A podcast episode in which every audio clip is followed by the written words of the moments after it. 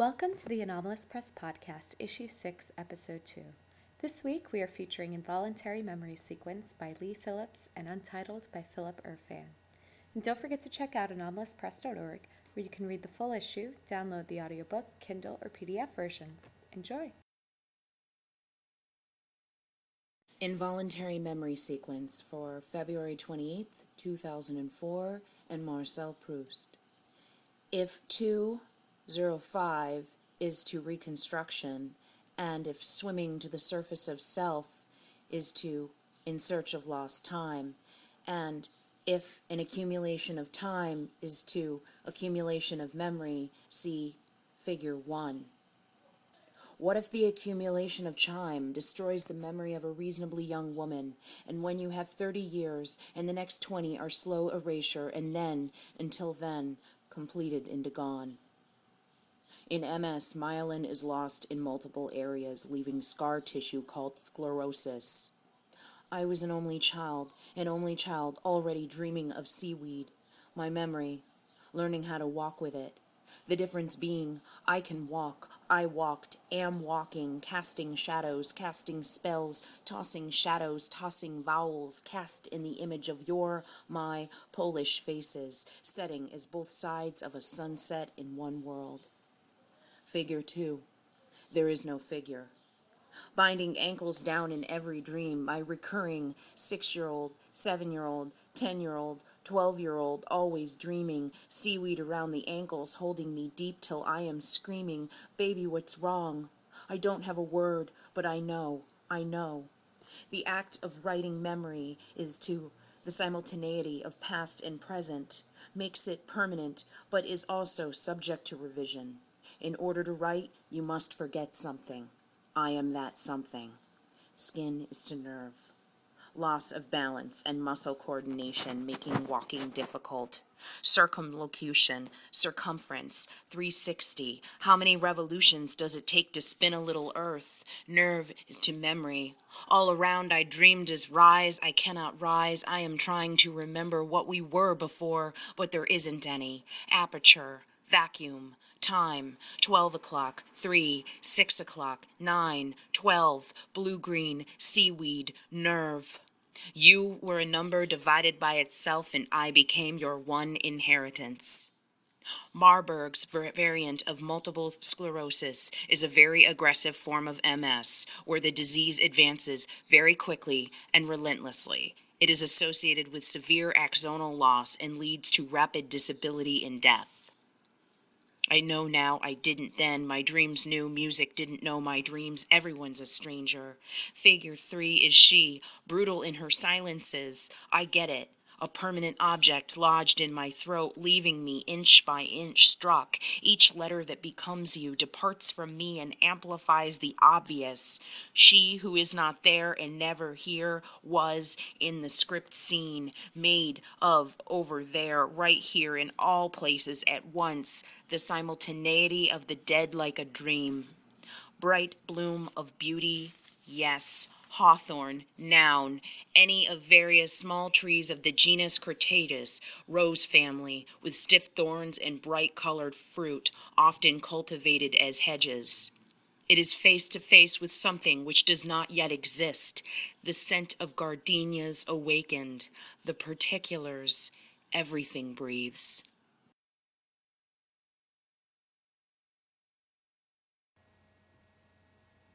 Untitled by Philip Irfan. I came down from my place and I had to wrap the jacket and let it hurt me, for if not the jacket, the wind.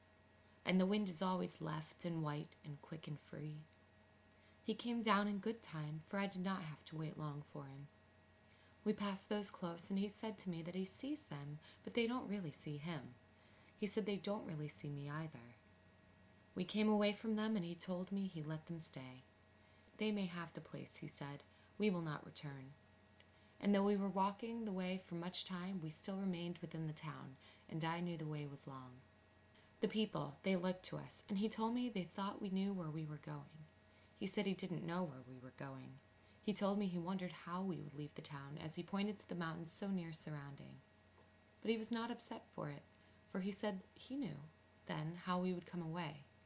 He asked if I could see the bridge, and did I know the small bridge carries the I 5. It makes the place not right, he said, but it is our way. The wind carried much snow and harsh, for it did build a tall height all upon our way. And the cars moved slow, and we were at even pace, and we all struggled against the wind, and its snow, and its heft, and the water upon our face, which made everything worse. He told me to look into the cars, and he asked could I see their faces, and what I thought of them. Do I see them truly for what they are? I told him it was hard to make them out, and he told me try another. He said there are so many to choose, they are all the same. Farther down, he questioned me once more, and I was upset for it, and I chose one and looked into the wet window and saw behind it, beneath the portion of the snow, I saw a face, and I could not understand it, but it seemed to know me quite well. Do you see them for what they are? he asked. I said to him I didn't understand this meaning or why he was asking the question, or why he was so intent on my answer. I said I wanted to shut up my mind and he should do the same. I struggled upon the snow, then the ice, then the snow farther down. I had been walking the way a long while, and it was evening, settling down over everything, turning to black everything, but the snow had stopped falling. There was land on either side of the way, and I could see the horses being led by a dark figure of a man to somewhere that didn't exist in the dark. And as I turned to the opposing side, some distance away, the heifers were brown and standing as many figurine. I noticed no movement, and they were left alone, and I wondered about them. They kept their gaze in my direction, and I decided I should encounter them, and I went to and came over the metal railing, which stretched all the way, which was flimsy, weak, and I let my foot cut, come upon on the wet of the snow covering it, and I easily and by the quickest time came over the other side into more of it. I made a great depression, for I felt myself sink a little, more into the mound of it, gray and black and white. I couldn't move presently, not for want of it, and I thought of the heifers behind me, brown and still and quiet, that they were left alone. I could not make company with them, for I did not wish to move, and felt now worse about it all, for I did abandon them as well. My jacket was defeated, and the white hurt me. A breeze came over me, and its breathing continued until I finally, without consent by my mind, arose from the hole in the mound hurriedly, and I made a mistake and fell back in. And I made a few more mistakes, and came up and down until I threw myself over one of the sides and out of the mound. But now a tiredness was in my arms and in the stronger part of my legs, and I wished to remain ever still of motion. He told me it would be warm in my apartment, that my bed was proper for laying, for a warm feeling, for the greatest comfort, and that he had had enough of the way, and the way could be with itself, that it was way better way with none upon it. And I came upon this time with no mistakes, and so quite easily, and I forgot about the heifers and went over the tin foil railing, and it almost gave way underneath as my stomach put too much pressure on it, and I rushed a little in my pace, now in the opposite way. The dark had released a little its grip over everything, was now a lighter shade of blue, though dim, still with cold wind. Upon the I 5 I saw no cars for many hours, and it was empty, black back and forwards, but when finally one appeared, and it came unexpected and quietly, he would turn to me, with only his eyes asking me once again the question from the previous day. But the cars would move too fast, and I felt better about it when it went on past me. And a bird, a kind which I have no idea about, but which had wings, wide wings with reaching fingers on its ends, and which only appeared as a shadow of its true color from my view below, came overhead from behind me. It must have been cold, for the glide of it was inadequate, the wings oscillating, it seemed, too many times for it to be called a decent bird. But I still admired its advantage, its way above all, the nearest creature to heaven. And then it went into a slant, taking a slanted direction, for the wind came with new life, but the bird seemed intent on the other way, and I enjoyed the altercation. I knew not who came out winning from the contest as I returned my view to the new way before me. I realized I had made my way back into town and was happy with the idea. I caught the feeling and put on it the strongest grip and tried to keep it going and moved quickly. There were few people about, for the hour was too fresh, and only those who liked to catch the fresh feeling were all upon their different ways. And I saw a man and woman of great age who were to pass by me. And they wore their age, and had rubbed it all upon their bodies, and washed their faces with it, and put it in their hair and dried it out, forcing the color gone from their hair. In approach, I no longer watched them, but looked to the ground and their feet and mine appearing up and out once and again where my lower vision terminated. And he told me to mark them, and he said many times, he said, Mark it if one knows who they are. And I looked up slightly so as to not come into them and do harm. And I heard their voice together, warm and was low but profound, for they had eaten their age as well. And how are you? after the hello, and a what a handsome young man. And then, enjoy the morning sun. What a beautiful morning.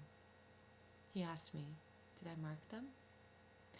And I saw many blackbirds along the fences, now removed from all the stores and places you eat, the downtown nearing my place, and in the neighborhood, and there were many houses, and they block your passage, your view with tall brown fences. And the birds were on the fences, and they were talking things like families do, and they might be relations, I thought. When the fences were behind the bend and the houses were exposed, I saw people by their cars, and some were in the wide holes of their houses, with music playing, and some were working machines with music playing, but I was not able to see them as I went by.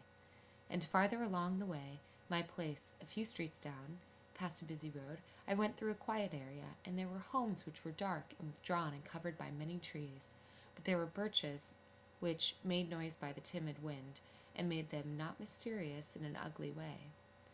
I heard a child's voice say things like, You're dead. Remember, I shot you, and you have to be dead when I shoot you. It's not fun to play if you don't play it right.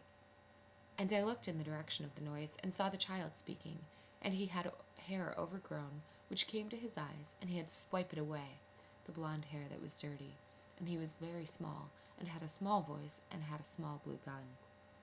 He had a long tablecloth tied in a great big knot around his neck, and he chirped many times on the floral patterned cape.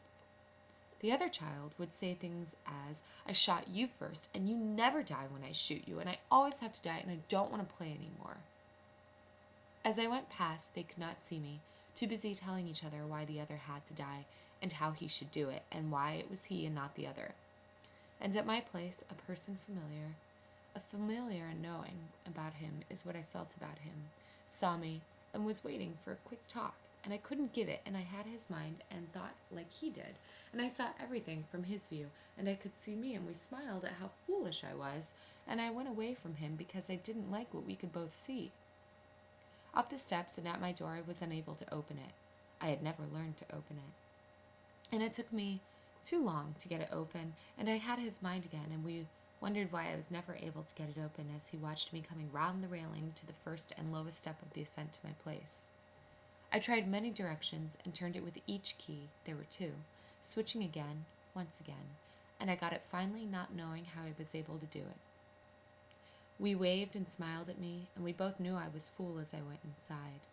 I noticed nothing about the apartment, and I went into the room and went to the bed and inside of it. I moved around on it and couldn't find the right feel, and when I did, the jacket was obstructing it somewhat, and I bent my arms back, and it hurt, for they went back too far. And one came free, and I threw the jacket and heard it sink to the floor, and I felt a little bit free and searched for the feel, but it was gone. The heat came on with a sudden clicking, then a persistent rattling, then a clicking noise again, then the sound of a machine droning, and I thought the way was wrong. The warm was rising, was finding its way to me, and I knew I would never find the right way. Well, that's it for our episode this week, and thanks so much for listening. If you've ever thought about becoming a contributor to Anomalous, you can view the submission guidelines on anomalouspress.org. We welcome submissions of poetry, fiction, nonfiction, and translation, and also hybrid multi and new media, audio or video works. We're a little of everything here at Anomalous, so give us a try.